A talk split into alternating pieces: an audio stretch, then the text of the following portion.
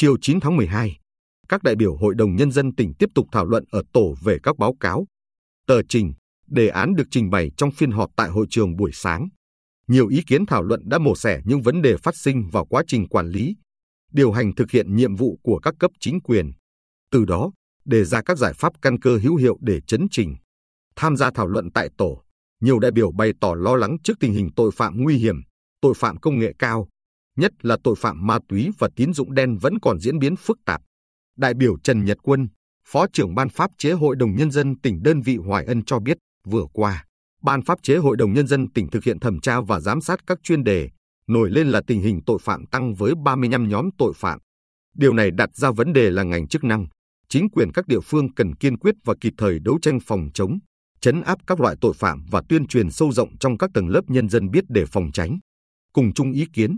đại biểu Nguyễn Văn Dũng Phù Mỹ nêu, các loại tội phạm như giết người, lừa đảo chiếm đoạt tài sản, tội phạm công nghệ cao và tội phạm về ma túy gia tăng và diễn biến phức tạp, gây hoang mang, lo lắng trong quần chúng. Bên cạnh công tác truy bắt, khởi tố và xét xử các đối tượng kịp thời, ngành công an phải có những giải pháp cụ thể và quyết liệt hơn nữa. Còn đại biểu Phạm Trung Thuận Phù Cát cho rằng, việc xác định đối tượng phạm tội và đấu tranh với tội phạm công nghệ cao rất cam go. Tình hình phạm tội liên quan ma túy tuy diễn ra nhỏ lẻ nhưng đang có chiều hướng gia tăng về tính chất, thành phần và đối tượng, phương thức, thủ đoạn ngày càng tinh vi. Thực tế cho thấy, quá trình dẫn đến phạm tội về ma túy chủ yếu là ban đầu sử dụng, nghiện rồi sau đó mua bán. Do đó, song song với sự vào cuộc quyết liệt của cơ quan chức năng, nòng cốt là các cơ quan tiến hành tố tụng như công an, viện kiểm sát nhân dân và tòa án cần nghiên cứu thêm về công tác tuyên truyền theo hướng cụ thể, có trọng tâm và quyết liệt hơn. Từ thực tế công tác phòng cháy chữa cháy diễn biến phức tạp ở các tỉnh thành trong nước và trên địa bàn tỉnh, các đại biểu đề nghị tăng cường kiểm tra, chấn chỉnh để đảm bảo an toàn phòng cháy chữa cháy tại các doanh nghiệp, cơ sở kinh doanh, dịch vụ. Giải trình về vấn đề này, Giám đốc Công an tỉnh, Đại tá Võ Đức Nguyện cho biết công tác phòng cháy chữa cháy được ngành quan tâm, tăng cường nhiều biện pháp, kiểm tra, xử lý quyết liệt các vi phạm trong năm 2022. Qua kiểm tra, tổng giả soát, có rất nhiều cơ sở đang hoạt động mà chưa được thẩm duyệt thiết kế, nghiệm thu về phòng cháy chữa cháy. Qua đó, đã xử phạt, đình chỉ, tạm đình chỉ hoạt động nhiều trường hợp vi phạm. Theo Đại tá Nguyện, vấn đề này có nguyên nhân sâu xa từ các quy chuẩn, tiêu chuẩn kỹ thuật theo quy định phòng cháy chữa cháy sửa đổi nhiều qua các giai đoạn nên các đơn vị tư vấn, thiết kế chưa cập nhật kịp. Đồng thời, các quy định phòng cháy chữa cháy có yêu cầu rất cao nên đáp ứng theo quy định cần đầu tư kinh phí rất lớn. Công an tỉnh đã có báo cáo về vấn đề này và được sự chỉ đạo của Chủ tịch Ủy ban Nhân dân tỉnh để từng bước tháo gỡ khó khăn cho doanh nghiệp. Đại tá Võ Đức Nguyện cam kết, chúng tôi xin hứa sẽ hết sức cố gắng phối hợp với các đơn vị tư vấn, chủ đầu tư hướng dẫn thực hiện theo quy định về phòng cháy chữa cháy trong thời gian nhanh nhất có thể. Về khắc phục những tồn tại, lực lượng công an sẽ xem xét từng trường hợp về nguy cơ cháy nổ nguy hiểm. Đối với cơ sở có nguy cơ cao phải đình chỉ,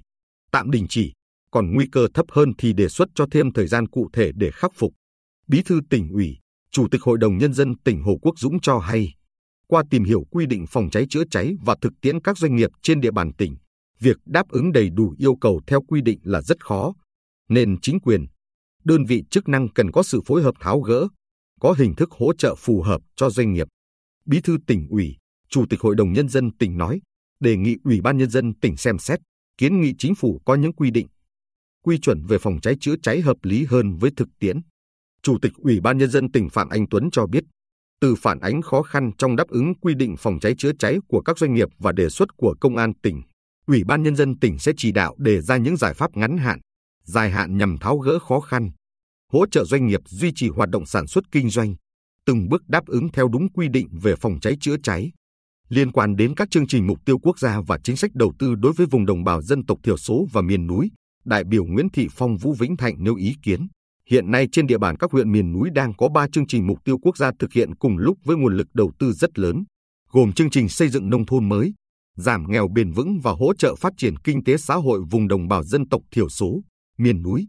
Tuy nhiên, qua tìm hiểu, chất lượng cán bộ ở cơ sở để triển khai thực hiện các chương trình, dự án không đảm bảo, rất khó để triển khai đúng tiến độ các dự án đầu tư.